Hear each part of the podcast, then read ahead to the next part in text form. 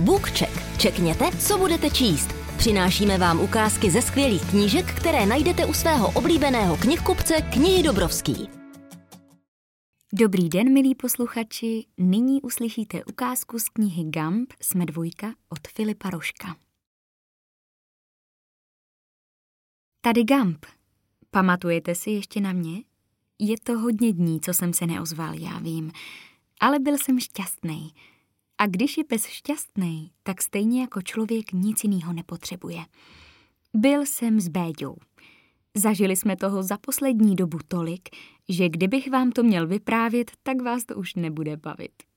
Žijeme jeden pro druhýho a jezdíme tou velkou plechovou krabicí, který skřípají kola, kam, kamkoliv nás napadne. Podobná plechová krabice mě jednou od Bédi odvezla. Vždyť víte. Ale na to už si nechci pamatovat. To je jiný příběh a už se stal.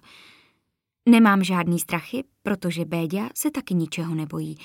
A když se ničeho nebojí váš milovaný člověk, tak vám s tím vaším strachem v hlavě pomáhá. Jedeme zase někam po těch železných čárách a pod zadkama nám to poskakuje. Za chvíli, kluku, budeme vystupovat. Tady to je kraj mýho dětství, tady jsem se narodil. Už jsem vážně asi starý blázen, protože nikdy jsem sem žádnou ženskou nevzal a teď sem jedu s tebou. Ty ocelový kola zahvízdali, až se mi až skroutilo ucho. Pak to cuklo a my do sebe narazili. To nás rozesmálo. Jsme tady. Velký ocelový vrata se otevřely a ta plechová krabice nás ze svý pusy vypustila ven. Nebyl jsem tady asi 50 let. To je několik tvých životů dohromady, Gampe. Vy psi máte jednu obrovskou nevýhodu. Ten váš život je tak strašně krátkej. A když se člověk do vás zamiluje, když zjistí, že jste vlastně nejlepší člověk, který ho poznal, tak mu strašně brzo odcházíte. Ale je to naštěstí to jediný, co je na vás nedokonalý. Béďa mi dal pusu na čumák a vyšli jsme prachovou cestičkou k nejbližším barákům. Za každým plotem tam štěkal pes a ve vzduchu voněly krávy. Když jsme došli na místo, kde kolem nás byly všude ty malý bílý baráčky, tak se Béďa usmál. Tady je moje doma, Gampe. Támhle v tom baráku jsem se narodil. Máma mě vždycky vozila v podobný kárce, ve který jsem jako štěňátko vozil já tebe. Pamatuješ si na to ještě? No jasně, že si to pamatuju. Tenkrát to bylo zase moje doma. Ta rezavá kárka plná béďových věcí byla celý můj domov. Teprve postupně pes zjistí, že jediný jeho doma je vedle jeho člověka. Ty místa a věci kolem mi byly úplně jedno. Tady se snad úplně zastavil čas. Těch padesát let jako by bylo včera. Jako bych viděl svýho tátu, jak jde tamhle s pivem a já ho pak doma upíjím. Chvíli jsme tam spolu ještě chodili a Béďa mi ukazoval, co všechno jako dítě dělal a kde byly jeho tajný místa bunkr na stromech a starou lavičku, na kterou chodil s holkama. Támhle na tom kopci jsem dal svojí první holce pusu. Pojď, vyškrábeme se tam. A Béďa vyšel proti kopci. Za chvíli se zkrátila pěšinka a Béďa musel po čtyřech vylejzat prudkou strání. Jestli tohle vydejchám, tak to bude zázrak. Zaháknul mě za vodítko a já mu pomáhal se na tu stráň vyškrábat. Když jsme vyšli nahoru, byl Béďa bílej jako stěna. Tak tohle jsme kamaráde přehnali. To nevím, jestli mi ta první pusa za ten vejšlap sem stála. A Béďa se rozkašlal a držel se za srdce. Zpátky už cesta nebyla tak hezká jako sem. Jeli jsme tou plechovou krabicí a Béďa na mě měl položenou ruku. Chvíli horkou a chvíli studenou jako led. Věděl jsem, že se něco stalo. Další dny Béďa skoro nevylejzal z postele, jen kašlal a párkrát za den mi otevřel dveře, abych se vyčúral. Budu brzo dobrý, kluku, neboj se. Ale já se bál. Pokaždý, když Béďa sotva vstával z postele, tak jsem přemýšlel, jak bych mu pomohl. Jak bych ho třeba tím mým vodítkem vytáhl, tak jako na ten kopec. Jednou večer u nás zazvonil pan domácí z kostela. Říkal jsem mu křížek, protože jeden velký nosil na krku.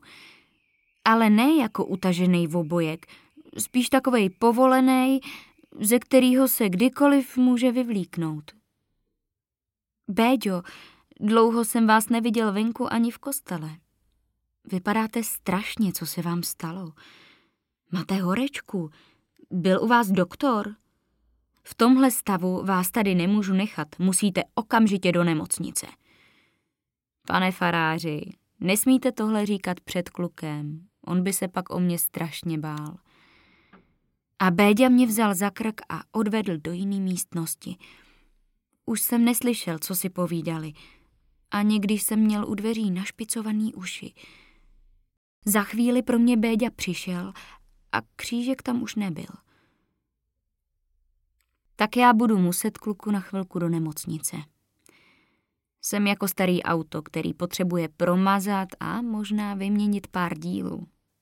Slibuju, že to je jen na chvíli. Dávám ti na to ruku. Čeká nás toho ještě hodně, neboj se. Díval jsem se do těch béďových mokrých očí a věřil mu každý jeho slovo. Počkám tady na toho svýho povyměňovaného béďu. Počkám tady klidně na pořád. To další ráno Béďa zbalil všechny moje věci. Hračky, pelíšek a polštář, co si dávám pod hlavu. Vyjeli jsme zase plechovou krabicí a Béďa se na mě pořád díval. Neboj se, kluku, já budu dobrý. Pořád měl jenom strach, abych se nebál. Měl větší strach o mě než o sebe. Já ale věděl, že je to špatný. Béďa se sotva šinul, celý byl mokrý, jak kdyby vylezl z vody. Jeli jsme dlouho a zastavili kousek od lesa. Přichystal jsem ti, kluku, takový malý překvapení. Tu chvíli, co budeme bez sebe, budeš s jedním tvým kamarádem, který ho dobře znáš. V tu chvíli jsem na kraji kopce u řeky uviděl tu rozcuchanou, vousatou, zarostlou hlavu. Oříšek! Po hodně dlouhý době mi něco udělalo velkou radost. Stál tam na tom kopečku a cenil na mě ty svý bílý zuby. Smáli jsme se na sebe a já se kouknul na Béďu. No běž, kamaráde, běž ho pozdravit. A já v tu chvíli vypálil jak blesk. Oříšek mi naproti chtěl běžet taky, ale než si nasadil boty, tak jsem byl u něj. Gampe, Gampíčku, kamaráde můj. Cítil jsem přes kůži, jak mu buší srdce. Váleli jsme se tam v té trávě a až za chvíli jsem si všimnul, kde to oříšek teď bydlí. Velká plechová krabice podobná těm, co jezdí na těch ocelových kolech. Jen tahle měla kola jako pro auta. To koukáš, co? Když odjela Martina s Melicharem za prací do Anglie, tak mi v tom skleněném baráku bylo hrozně smutno. Tak jsem si koupil tenhle karavan a našel tohle místo. Vůbec nechápu, proč se tomu tady říká na samotě. Protože samota byla tam a ne tady uprostřed přírody. Až uvidíš, kolik tu se mnou žije zvířat, tak zjistíš, že to samota rozhodně není. Mezitím se k nám dobelhal Béďa. Sotva popadal dech, ale smál se. A já pochopil, že ty dva už byli domluvený.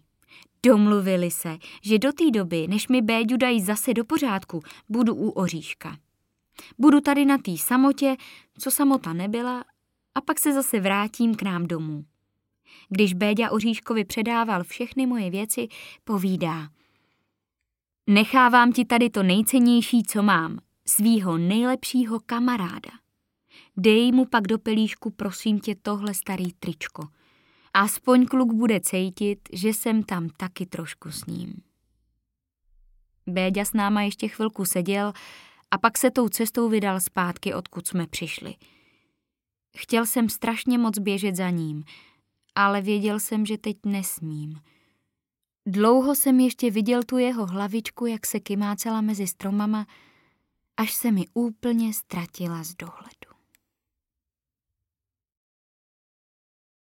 Děkujeme, že jste poslouchali Bookcheck a nezapomeňte, že nejlepší knížky máme u nás v knihy Dobrovský nebo na našem e-shopu knihy Dobrovský.cz.